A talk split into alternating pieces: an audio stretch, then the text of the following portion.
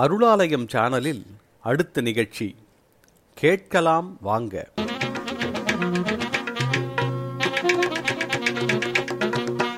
இன்றைய கேட்கலாம் வாங்க நிகழ்ச்சியில் கம்பவாரிதி இலங்கை ஜெயராஜ் ஐயாவிடம் கேட்கலாம் வாங்க. பணத்தை எப்படியாவது சம்பாதிக்க துடிக்கிறார்கள்.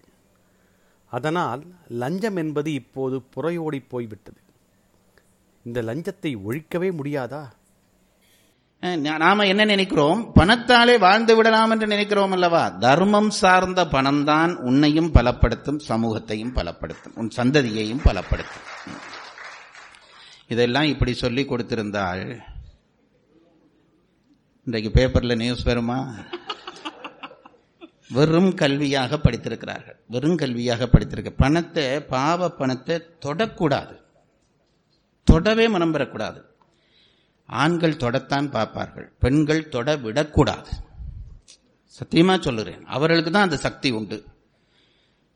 லஞ்சம் வாங்கினார், களவெடுத்தார், மற்றவனை அடிச்சு பறித்த பணத்தை வீட்டுக்கு கொண்டார். சாமி, இது உனக்கு தேவையாண்டா, நீ ஆபீஸ்லயே வச்சு செலவழி, வீட்டுக்கு கொண்டாத. என் பிள்ளைகள் செத்து போவார்கள், என் பிள்ளைகள் அழிந்து போவார்கள், என் பிள்ளைகளுக்கு வாழ்க்கை போயிடும் என்று தாய்மார்கள் விழுந்து உண்ணாவிரதம் இருக்க வேண்டும், விழுந்து உண்ணாவிரதம் இருக்க வேண்டும். இந்த பணம் வீட்டை விட்டு போகும் வரைக்கும் நான் இந்த வீட்டிலே சாப்பிட மாட்டேன், இந்த பணம் இருந்தால் நான் சாப்பிட மாட்டேன் என்று பெண்கள் சொல்லி பாருங்கள், அடுத்த நாள் நாடு சுத்தமாயிரு. சமுதாய கட்டமைப்பு எப்படி இருக்க வேண்டும் என்று சொல்லியிருக்கிறார்கள். ஆனால் இதில் சில ஓட்டைகள் விழுவதை பார்க்கிறோம். என்ன காரணத்தால் ஓட்டை விழுகிறது? எப்போ சமுதாயத்தில் அறத்தில் ஓட்ட வரும் என்று கேட்டால், அவனுக்கு வகுத்த ஒழுக்கத்திலே அவன் தவறுவான். ஒரு பிரம்மச்சாரி ஒரு பெண்ணை கூட்டிக்கொண்டு ஓடிடுவான், ஒழுக்க நிலையிலே தவறிவிட்டான். ஒரு சாமியார் ஒரு பெண்ணை கூட்டிக்கொண்டு ஓடிடுவார். இப்போ அதுதான் அடிக்கடி நடக்குது.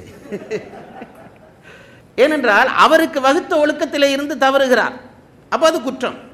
இதுவே ஒரு இல்லறத்தான் மனைவியை கூட்டிட்டு ஓடினா குற்றம் இல்லை.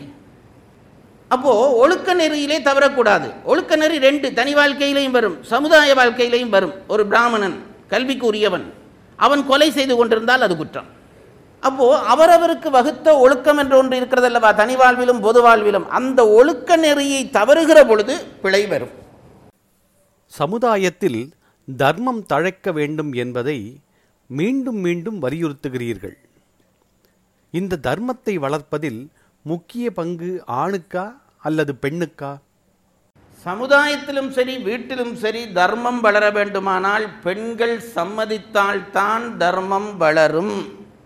நூறு வீத உறுதியான விஷயம். ஒருவன் தவறு செய்தால் தண்டனை தரப்படுகிறது. சரி, தவறு செய்தால் தண்டனை தான் தர வேண்டுமா? தண்டனை எதற்கு கொடுக்கப்படுகிறது என்றால், திருப்பி அவனை தர்ம வழிக்கு கொண்டு வருவதற்காகத்தான் தண்டனை. தமிழ் இலக்கிய அமைப்பில் பத்து வகையான குற்றங்களை வகுத்து சொல்கிறார்கள். அதில் கூறியது கூறல் என்ற குற்றமும் அடங்கும். அதாவது சொன்ன கருத்தையே திரும்ப சொல்லுதல். இது ஒரு குற்றமாகுமா? அப்படி பத்து குற்றங்களை வகுக்கிறார்கள் இலக்கண நூல்களிலே. அதில் ஒன்று கூறியது கூறல் என்பது குற்றம். வார்த்தை எப்பொழுதும் அறிவாளிக்கு சிக்கனமாக இருக்க வேண்டும். சொன்னதையே திருப்பி திருப்பி பேசிக் கொண்டிருந்தால் அது பேச்சினுடைய குற்றங்களிலே ஒன்றாக ஆகும். அப்போ இது தெரிந்த திருவள்ளுவர் இப்பதான் முதல் குறளிலே கடைசியிலே சொன்னார். முதல் குறளினுடைய கடைசியிலே ஆக்கம் அவனோ இருக்கு, அறத்தினுங்க அறத்தை விட ஆக்கம் என்ன இருக்குன்னு சொல்லிவிட்டு அடுத்த குறளிலே அறத்தினுங்க ஆக்கமும் இல்லை என்று அதே விஷயத்தை திருப்பி சொல்லுகிறார். எப்படி சொல்லலாம் என்றால், இலக்கணம் செய்தவர்கள் இலக்கணங்களுக்கு விதிவிலக்குகளும் சொல்லியிருக்கிறார்கள். கூறியது கூறல் குற்றம் என்று சொன்னவர்கள் பிறகு சொன்னார்கள், அது மாதிரி தற்புகழ்ச்சி செய்தல் குற்றம். தற்புகழ்ச்சி செய்தல் தமிழர்களை பொறுத்தவரை அது மகா குற்றம். இன்றைக்கு அதை செய்யாதவர்கள் இல்லை. தங்களை தாங்களே வியவக்க எஞ்ஞான்றும் தன்னை என்றார் திருவள்ளுவர். உன்னை நீயே என்ன காரணத்தினாலும் புகழ்ந்து கொள்ளாதே, வியவக்க எஞ்ஞான்றும் தன்னை. ஏன் புகழக்கூடாது என்று சொல்லிவிட்டார். சொல்லிவிட்டு பிறகு இலக்கணக்காரர்கள் சொல்லுகிறார்கள், சில இடங்களிலே உன்னை நீ புகழ்ந்து கொள்ளலாம். இதுதான் அந்த தமிழர்களுடைய சிறப்பு. அதாவது விலக்கியதும் ஒழிப்பார்கள், பிறகு அது அது செய்ய வேண்டிய இடத்தையும் சொல்லுவார்கள். எங்கே புகழலாம், நீ உன்னை புகழ்ந்து கொள்ளலாம் என்றால் எங்கே புகழலாம் என்றால் ஒரு அரசவையிலே போய் நீ ஒரு செய்தி சொல்ல போகிறாய், உன்னை பற்றி நீ சொல்லிவிட்டு தான் சொல்ல வேண்டும். ஏன்னா அதில் யாருக்கு உன்னை தெரியாது, இப்படிப்பட்ட ஆள் நான் என்று சொல்லிவிட்டு சொன்னால் அங்கே அது புகழ்ச்சி இல்லை. ஒன்று. இன்னொன்று, உன்னை இகழ்வார் முன் உன்னை நீ பெருமைப்படுத்தி சொல். இவருக்கு என்ன சார் தெரியும் அப்படின்னு ரெண்டு பேர் இருக்கிறானா இருந்தா, என்ன நீ யாருன்னு நினைச்சே, நான் இன்னாருடைய மாணவன் அப்படி சொல்லலாம். இப்படி இடங்களை வகுக்கிறார்கள். அது மாதிரி நீ ஒரு இன்டர்வியூவுக்கு போகிறாய், நான் ரொம்ப தன்னடக்கமானவன்ட்டு நான் பிஏ பாஸ் பண்ணதை சொல்லப்படாதுன்னு சொன்னால் வேலை கிடைக்குமா? அந்த இடத்திலே உன்னை பற்றி நீ சொல்லலாம். இதெல்லாம் விதிவிலக்கு சொல்லுகிறார்கள். இதுபோல கூறியது கூறல் குற்றம் என்று சொன்னவர்கள் சில நேரத்திலே கூறியது கூறலாம். ஏனென்று கேட்டால் ஒரு விஷயத்தை அழுத்துவதற்கு கூறியது கூறுவதிலே குற்றம் இல்லை. இப்போ இதெல்லாம் விட்டுட்டு போனால் இன்னும் வேகமாக படிக்கலாம். ஆனால் இதில் எதை விடுவது, இதெல்லாம் தெரிந்து கொள்ள வேண்டும் அல்லவா? அதுக்காகத்தான் சொல்லுகிறேன். கூறியது ஒரு விஷயத்தை அழுத்தி சொல்வதற்கு. இப்போ அப்பா மார்க்கெட்டுக்கு போகிறார், அம்மா கிச்சன்ல இருந்து மறக்காமல் ஒரு கீரை கீரை கட்டு வாங்கிட்டு வந்துருங்க சொல்கிறா. இது எங்கே கி உள்ளே இருந்து அம்மா பூஜை அறையில் இருந்த அம்மா சொல்கிறா. அப்பா உடை மாற்றிக்கொண்டு ஹாலுக்கு வர்றா. ரெண்டாம் தரம் கீரையை மறந்துடாதீங்க. இப்போ வாசலுக்கு போனோன்னே நேற்று மறந்துட்டீங்க, கீரையை மறந்துடாதீங்க. ஒரே விஷயம் திருப்பி திருப்பி சொல்லுற. அப்போ கூறியது கூறல் என்ற குற்றமா என்று கேட்டால் அப்பாவினுடைய மறதி அம்மாவுக்கு தெரிந்தபடியால் அதை திரும்ப திரும்ப சொல்லி அழுத்துகிறார் என்று அர்த்தம். கூறியது கூறல் எங்கே குற்றமாகவே குற்றமாக ஆகாது என்றால் ஒரு விஷயத்தை அழுத்த வேண்டிய இடத்திலே திரும்ப திரும்ப சொல்லலாம். ஒருவன் நல்லவன் அல்லது கெட்டவன் என்பதை அவனுடைய ஒழுக்கத்தை வைத்து சொல்கிறோம். இந்த ஒழுக்கத்தை நிறுத்து பார்க்க தராசு இருக்கிறதா? சில பேருக்கு வழுக்காமலே வாயிலிருந்து கெட்ட சொல்லுதான் வரும். நல்லவனுக்கு வழுக்கி கூட வாயிலே, கோபத்திலே, ஆத்திரத்திலே, எரிச்சல்லே கூட வாயில கெட்ட சொல் வராது. இதெல்லாம் ஒரு தராசு பாருங்க. மனுஷர்களை நிறுக்கிற தராசு, நம்மை நம்மை நாம் நிறுக்கிற தராசு. என்ன ஆத்திரம் வந்தாலும் வாயில தீய சொல் வர இல்லையா, அவன் தான் ஒழுக்கவான். வாயில நம்ம அறியாம ஒழுக்கம் கெட்ட சொல் வருதா, நமக்கு இன்னும் ஒழுக்கம் வர இல்லை என்று அர்த்தம். முற்காலத்திலும் சரி இப்பொழுதும் சரி சமுதாயத்தில் துறவியானவர் மிக உயர்ந்த நிலையில் வைக்கப்படுகிறார். ஏன் அவருக்கு இந்த முக்கியத்துவம்? அப்ப புலநடக்கம் வந்தால் யோக முயற்சி வந்துவிடும், யோக முயற்சி வந்துவிட்டால் தத்துவ ஞானம் வந்துவிடும், தத்துவ ஞானம் வந்துவிட்டால் உலகம் தத்துவங்களாக பிரிந்து தெரியும்.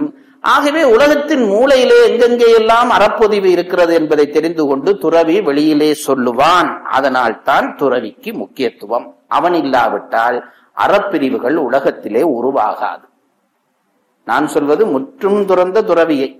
இன்றைய துறவிகளை மனதிலே வைத்துக் கொண்டு நீங்கள் குழம்பி போகாதீர்கள். எவ்வளவோ புலவர்கள் மற்றும் மகான்கள் தமிழின் துணை கொண்டு ஆன்மீகத்தை வளர்த்துள்ளார்கள். அதில் அருணகிரிநாதரின் சிறப்புத்தான் என்ன?